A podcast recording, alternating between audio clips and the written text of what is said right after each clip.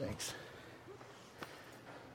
So this, this time we like to uh, make space for the ministry of the Word. I don't know if you know this, but for thousands of years, men and women have been gathering around the Bible in hopes to speak to each other in a way that would uh, encourage a life of obedience and righteousness. Uh, if you don't have a Bible, there's a kind soul over here passing out some, so please just raise your hand or stand on your seat and he'll get you one. Also, so I hope to speak to you in a way this morning with some challenges that I prepared from uh, thoughts and propositions uh, from the stories in the Bible. And I also hope that you know that this word has uh, also been speaking to people with weak hearts for many, many years. And so if you've come in a weary place this morning, I also have some words of hope for you to consider as well. Please turn in the Bible to uh, one of the uh, seven or eight to the last books in the Bible called Hebrews.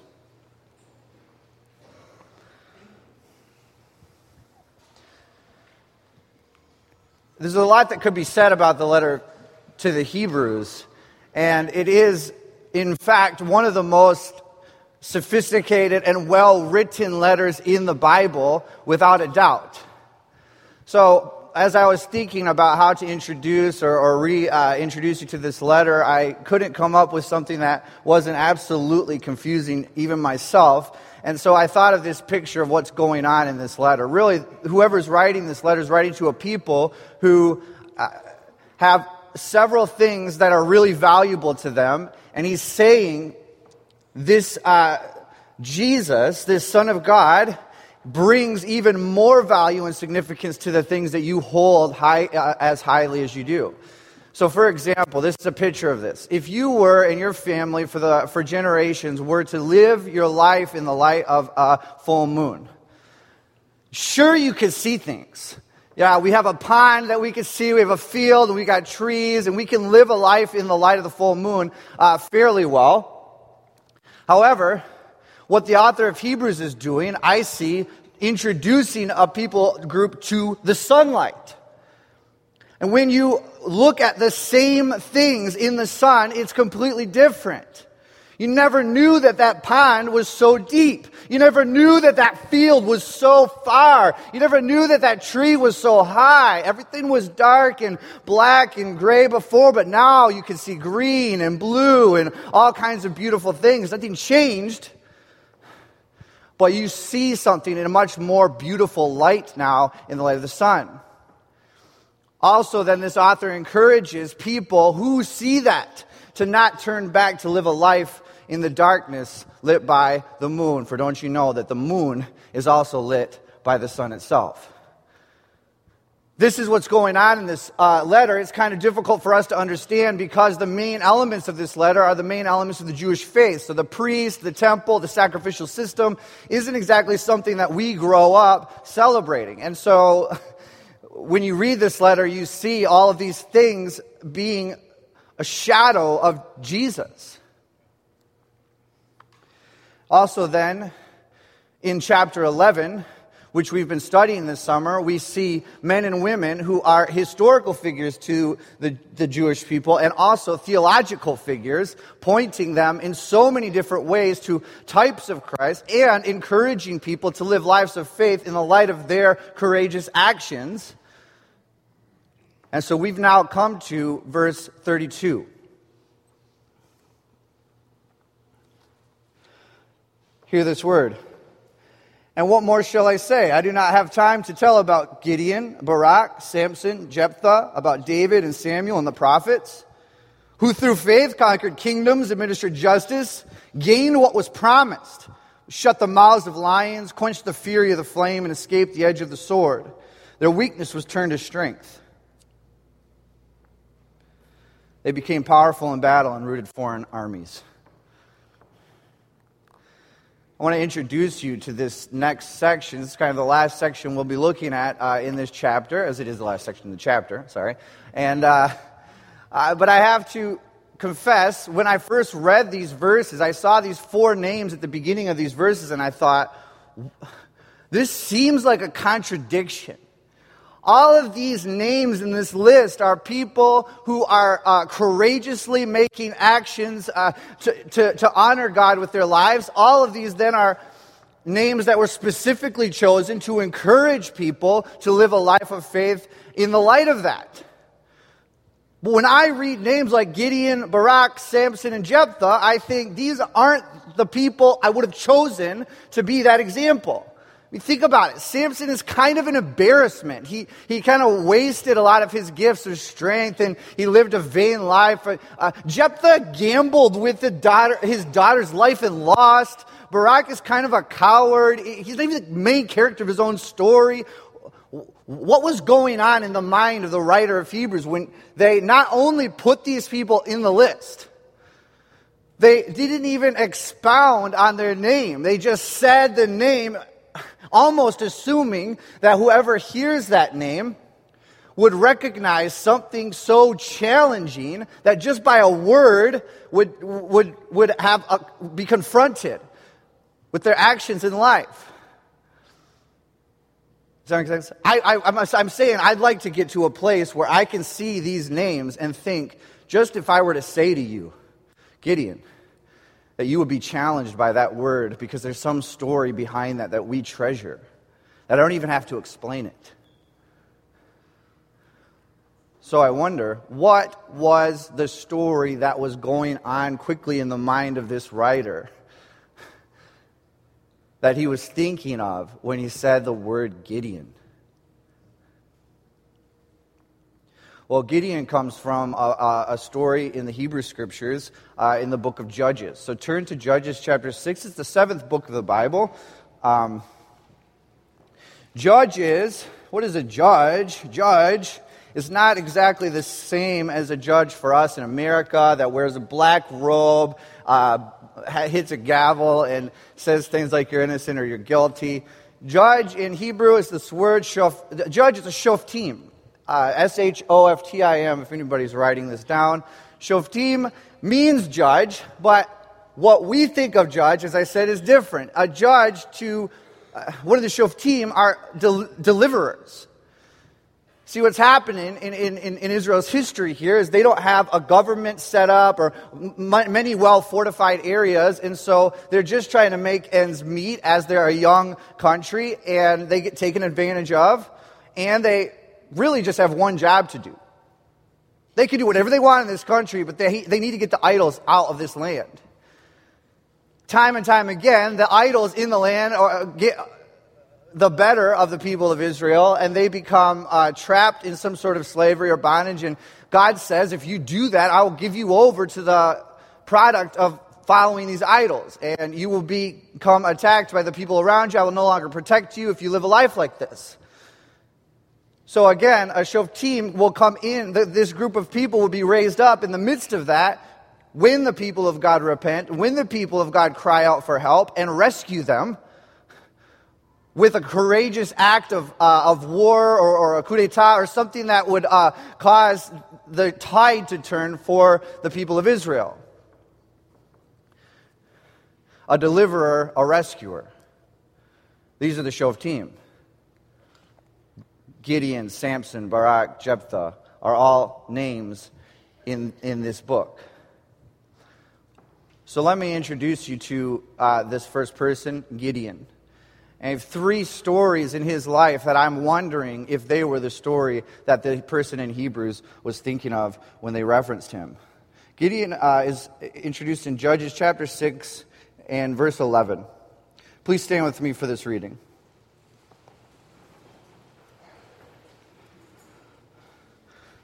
Anytime you see capital L O R D, it's the covenant name of God, Yahweh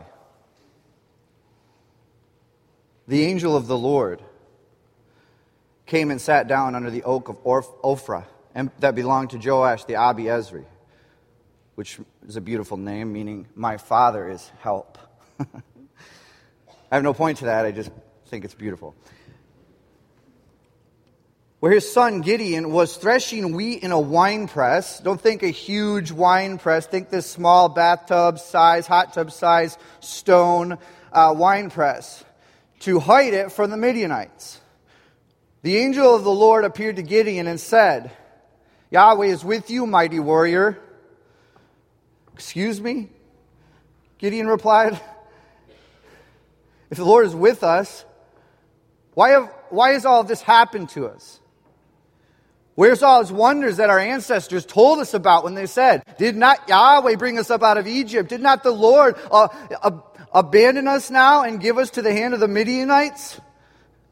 The Lord turned to him. Go in the strength that you have. Save Israel out of Midian's hand. Am I not sending you? Excuse me? How can I save Israel? My clan is the weakest, and I am the least in my family. The Lord answered, I'll be with you. And you will thus strike down all the Midians, leaving none alive. These are the very words of God. Please have a seat.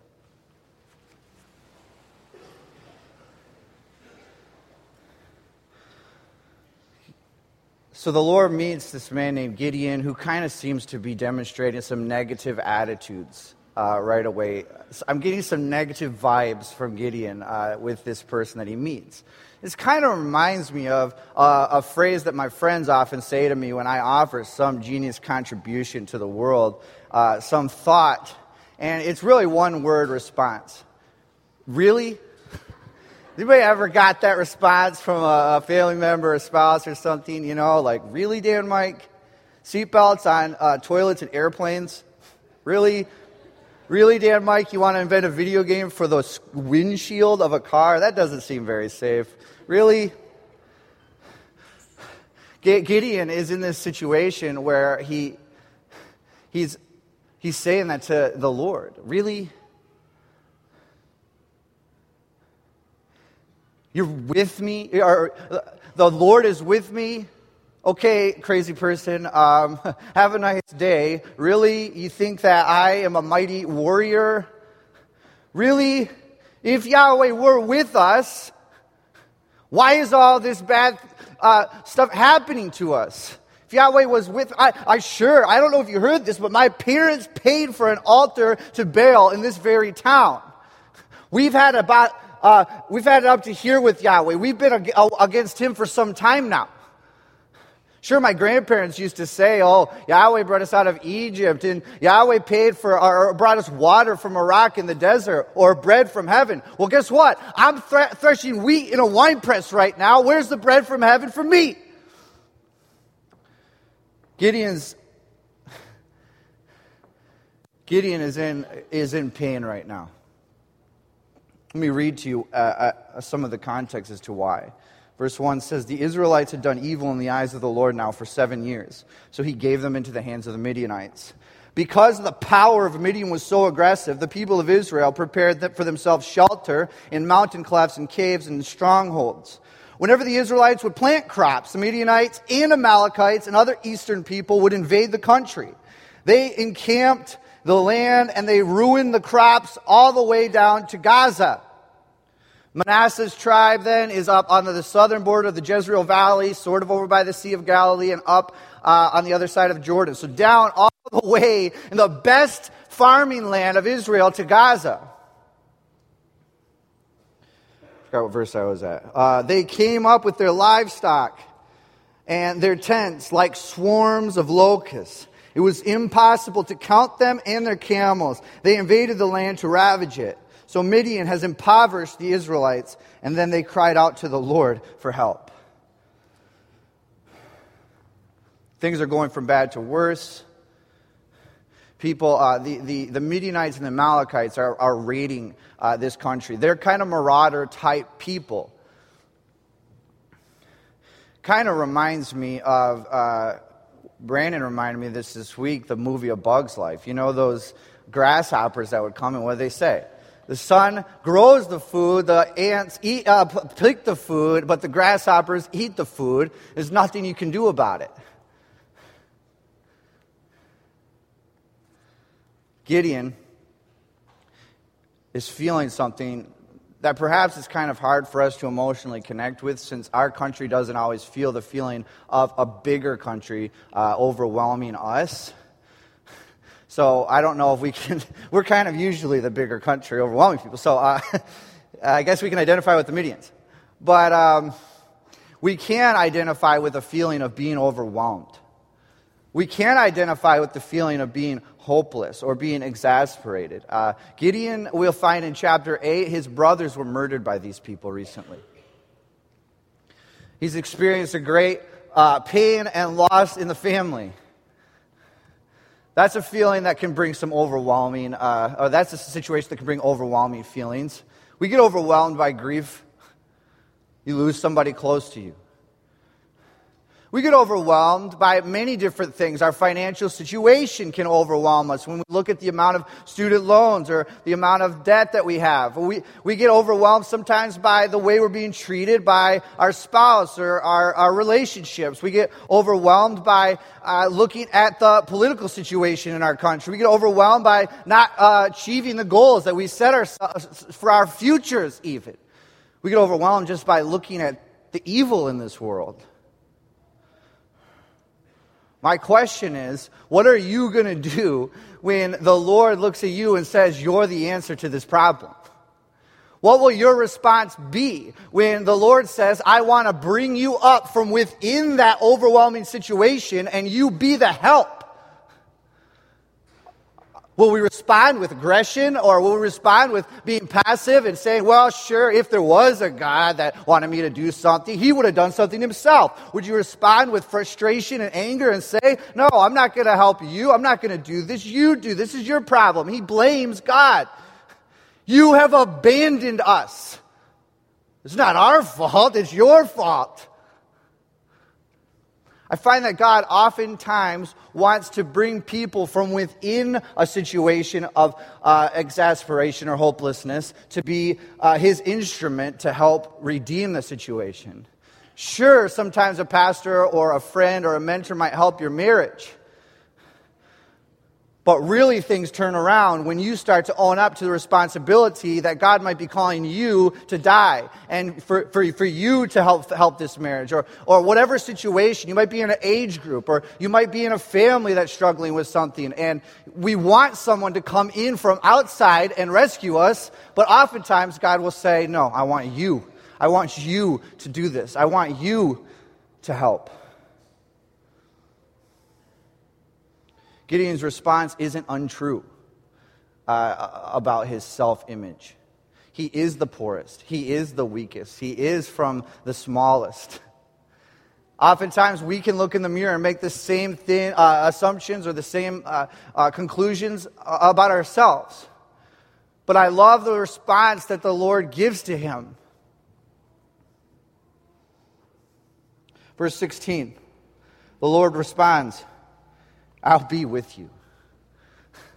You may be the weakest. I'm not going to argue with that. You may be the smallest, but with the Lord, the smallest can become the greatest. The weakest can become the strongest. With the Lord, you can accomplish things that you never thought you could. With man, yes, this is impossible. But with God, all things are possible. I will be with you. The Lord is with you, Crossroads. You know this, that He has made a way for Him to be with us 24 7. When you start to feel like you're alone, you start to feel like you're too small, too weak, you probably are, but with God, you can't do this. You can't help. Gideon's first act of faith is then after this, where God says to him, I want you to tear down that idol and that altar that your, your parents put up in this town. This causes some commotion as it would in our town. Imagine uh, one of the iconic things of Grand Rapids, you know, I mean, the, the, the Calder sculpture downtown, uh, the fish ladder. Uh, think of your, your favorite ArtPrize, maybe your uh, biggest ArtPrize exhibit the first year, the table and chairs up on top of the Blue Bridge, or uh, the, the Loch Ness Monster. Did somebody just say that? Nessie in the river, or. Um, that giant flying pig that was behind the bob. Imagine one day you come out and this has been completely dismantled. okay? Well, that's not all that happened. Gideon then repurposed some of these stones to become an altar to the Lord. So imagine you go down to the fish ladder and it's completely destroyed, but then there's this like rock shaped cross that was placed there. Um, or it would okay it would be kind of dramatic uh, let alone illegal and this is kind of what's happening in gideon's town The people are like, whoa, who did this? And they start looking to kill him. He did it in the middle of night. They do some investigating and they find that it was Gideon. They come to him and, and to his father and say, Let us have him to kill him. And guess what his dad says? Well, this is Baal's uh, altar. Let Baal figure this out with Gideon. He gets this new name. We say in English, Jerubbaal. Yarubaal. In Hebrew, it means let Baal contend. Let Baal fight for himself. This is Gideon's first act of faith.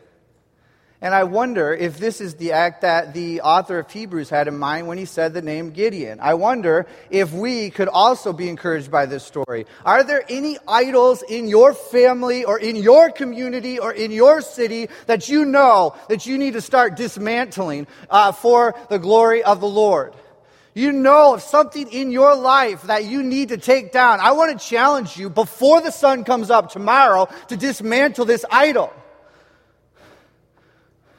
I would love to get to a place where we can see these things going on with each other, and all I have to say is one word Gideon. And you're challenged to go dismantle that idol.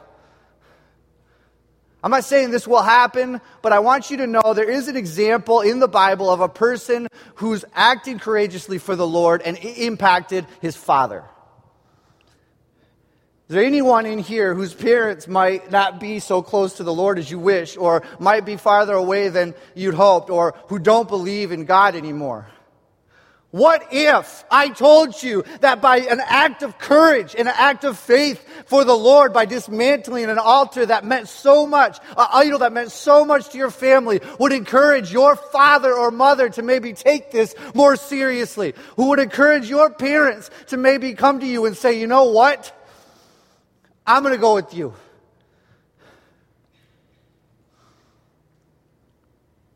This is Gideon's act of faith.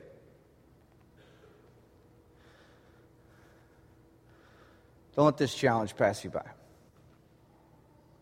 Gideon's second act of faith comes like the next day. he, he realizes that the army of the Midianites and the uh, Amalekites are camped in the Jezreel Valley. As I said before, that's just north of the boundary of the tribe of Manasseh, and so it's not that far away.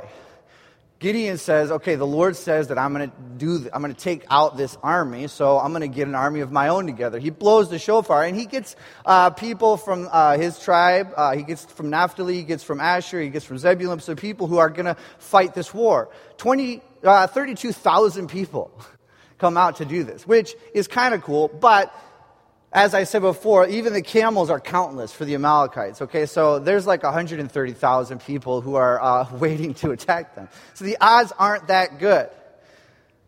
This is where Gideon looks for some confirmation. This is kind of a famous story, right? Uh, we, we have a, a saying put a fleece out.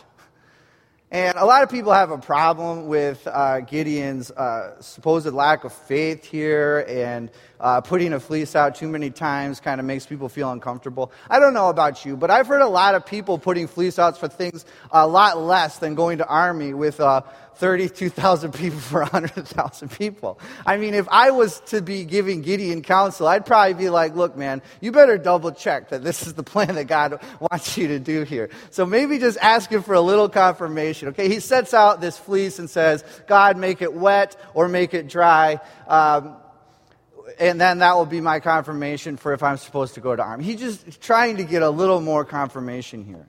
Gideon winds up getting more confirmation than he even knows what to do with. He gets more confirmation than I even know what to do with. Because the next thing that happens is Gideon is uh, walking through the camp of the Amalekites and the Midianites, and he overhears a dream that seems kind of crazy, right? Like he's walking through the camp. There's so many people. Nobody knows everybody, so he can get away with it. And he's, he overhears someone having a dream or wake up yelling, I don't know. And they say, I just had the wildest dream. What was your dream? And he listens in. I saw this giant loaf of bread rolling down this hill and demolished our camp. Okay? I don't know how I would interpret that dream. I'd probably wake up and be like, Charles, I think we need to become gluten free. I don't know. It's, you don't understand. The bread destroyed the whole city, okay? It's the bread. His comrade, without any hesitation, pulls a Joseph and says, Surely this is the sword of Gideon. I can't imagine what Gideon was feeling in this moment. He's probably like, Can you believe that? they think that the bread is me. And that's the way confirmation really works, right? I mean, if you've ever sought some sort of confirm, uh, confirming thing from the Lord, it's not for your head, it's for your heart. Anytime that I've asked the Lord for some feeling of confirmation, actually my life gets more confusing after it than it was before. But I feel better about myself. I'm sure Gideon wasn't like, okay, now that I've seen this loaf of bread, I know what to do. And that's what faith is like. It's not being so sure that you can explain every detail of your upcoming steps. It's just being sure enough that that's the right step to take. Gideon gets some confirmation here, and he needs it because he did get 32,000 people. But the Lord said to him, Look, that's too many people. If you win the battle with that many people, you're going to become arrogant. So he gives Gideon a couple tests that pare it down first by uh, 22,000 people. And then, second, he, he comes all the way down to 300 people to fight this war. Let me tell you something Gideon's second act of faith isn't that he defeated the Amalekites and the Midianites. Because he didn't defeat the Amalekites and the Midianites. Gideon just surrounded them and scared the heebie jeebies out of them. He got this torch in a, in, a, in, a, in a, a trumpet, and while they were sleeping, scared them so bad that they started to fight each other. Gideon's act of faith was giving up the thing that he could have trusted in more than God. Gideon's act of faith was, yes, inside of this conf- confirming moment, he said, I could trust all of these people that have come out here, but the Lord's calling me to let go of that and to trust Him more. Gideon's act of faith was trusting God in the situation of an impossible uh, outcome. And I wonder if this is something that would be relevant to you in your life right now, that there's something that you're holding on to that you know you're trusting this a little too much. And God's going to be kind to you like he was kind to Gideon and go little by little, pry that out of your hands. But the faith is really saying, God, I'm trusting you more than I'm trusting this. I've got to let this go. I wonder if this is the story that the Hebrew writer had in mind when he said the word Gideon.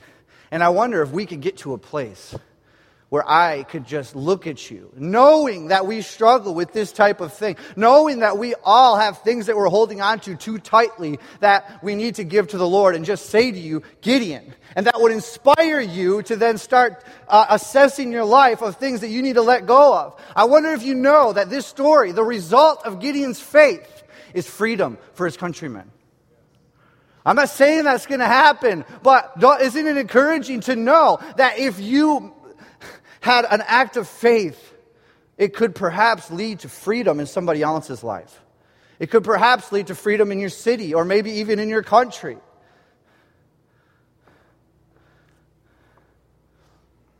Maybe this is the story Hebrews was thinking of. The last story that I want to share with you is a very uh, simple one and yet kind of tragic. Gideon ends this whole uh, saga in, in, in, Judges chapter 8 by making an idol out of uh, some of the gold that they won.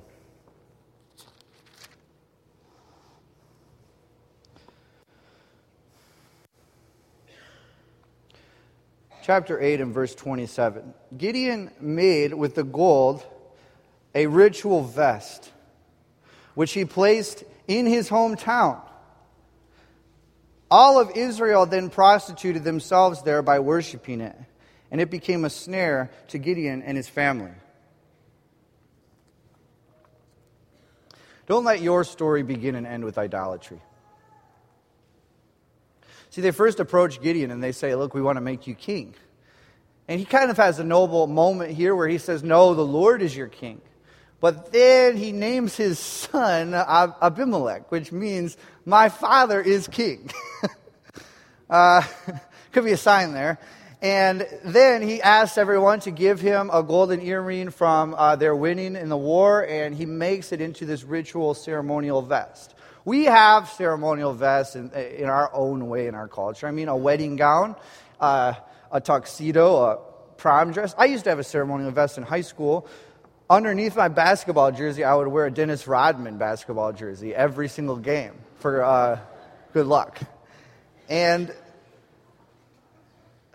the trick with this, I wonder if he, he, he took this vest and propped it up next to even that altar that he made in his hometown of the Lord. Sure, it probably started off as just a, um, a picture of their victory. Then it became kind of a token. And that can happen with any of our success we achieved the goal that we were setting out to do, and the, all the time on our way there, we were thinking, um, we're so dependent on God's victory for this. We're so dependent on God to achieve this thing. And then once we get it, it so easily can turn into something in our lives that's an idol.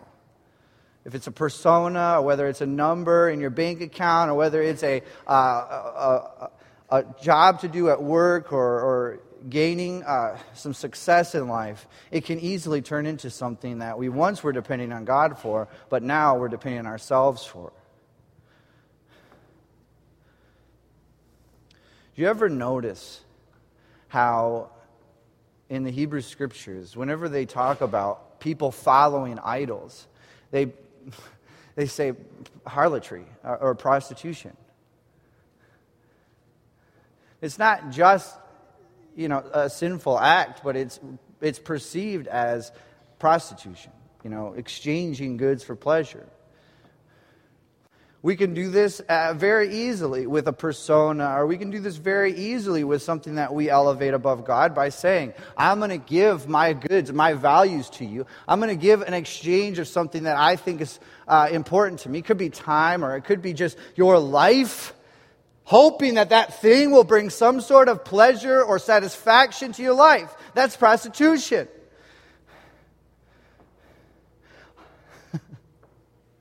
I'm going to give my essence over to something that promises me pleasure but never gives it, that promises me comfort but never gives it, that promises me satisfaction but never gives it. It's shocking. I'm not making it up, it's in our verses. But don't prostitute yourselves out for an idol. So I wonder if this is the story that the person in Hebrews had in mind. Not because of Gideon's success in this situation, but because of his failure. Because when we see Gideon fail, we easily can see also our own failure we can easily see our own inability, and it tells, is a testimony of God's faithfulness. Because behind this unfaithful man is a picture of a God who is faithful and who says, I will pursue you regardless. I will continue to make a way because I'm a promise keeping God. I'm a covenant keeping God, and I will provide a way for you to have freedom from your slavery. I will fight for your family to have freedom. I will bring uh, deliverance to your life, regardless of if Gideon makes it or not. I wonder if I could just say the word Gideon to you in a moment where you're sitting in a dark night of the soul, where you realize the, the filthiness of your own heart or, or the problems that you've had, and you're looking in the mirror thinking, how could I, someone like Gideon who fails from beginning to the end of my life, be loved by God and say no. Gideon is here in this story to be a testimony uh, that he did not ruin it, but God is still pursuing people like Gideon. But Gideon left a, a legacy of death and idolatry in his family when he died. But when the Son of God died for us, he left a legacy of freedom and redemption and forgiveness for all of his children to have. I wonder if I could get to that place where I just say Gideon and you realize you've got problems, but so did Gideon, and Jesus died for him too. I wonder if that would encourage us then to have another act of faith where we say, I don't know, I am filthy, but you know what? I'm going to take a step forward. I'm not sure how this all is going to figure. I'm not sure how God is going to forgive me, but I'm, I'm willing, I'm sure enough to take a step towards Him.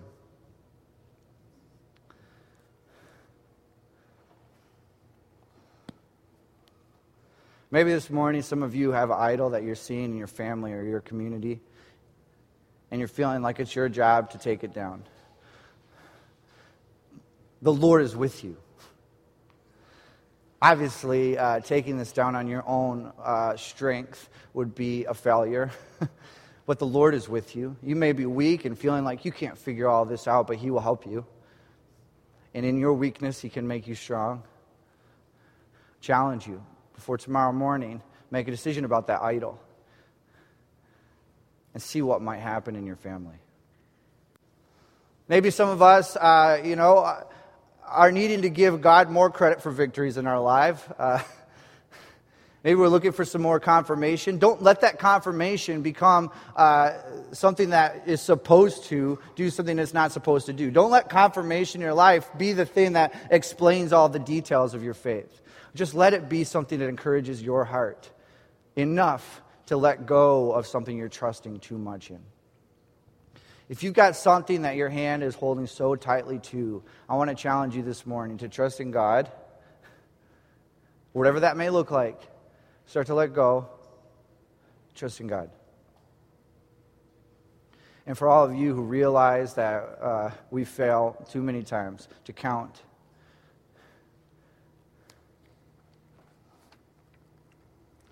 I'd like to share with you a verse. Please stand with me.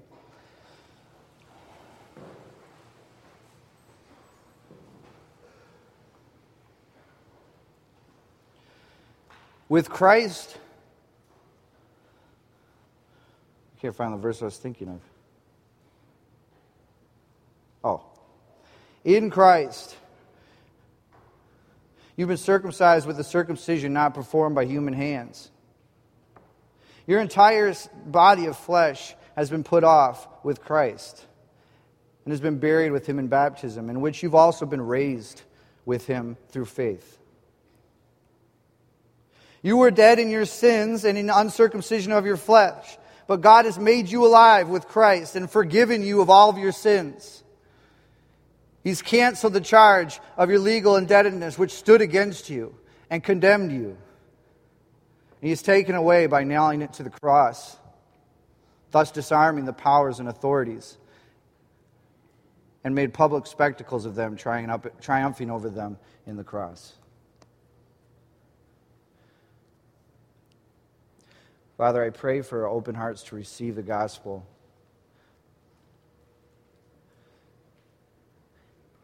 You could encourage us to become men and women who are uh, faithful to that truth.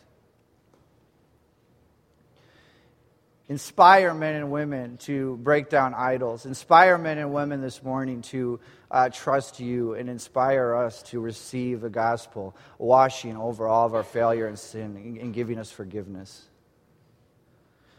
On behalf of everyone, I just want to say how blown away I am that you would, that you would offer this to us.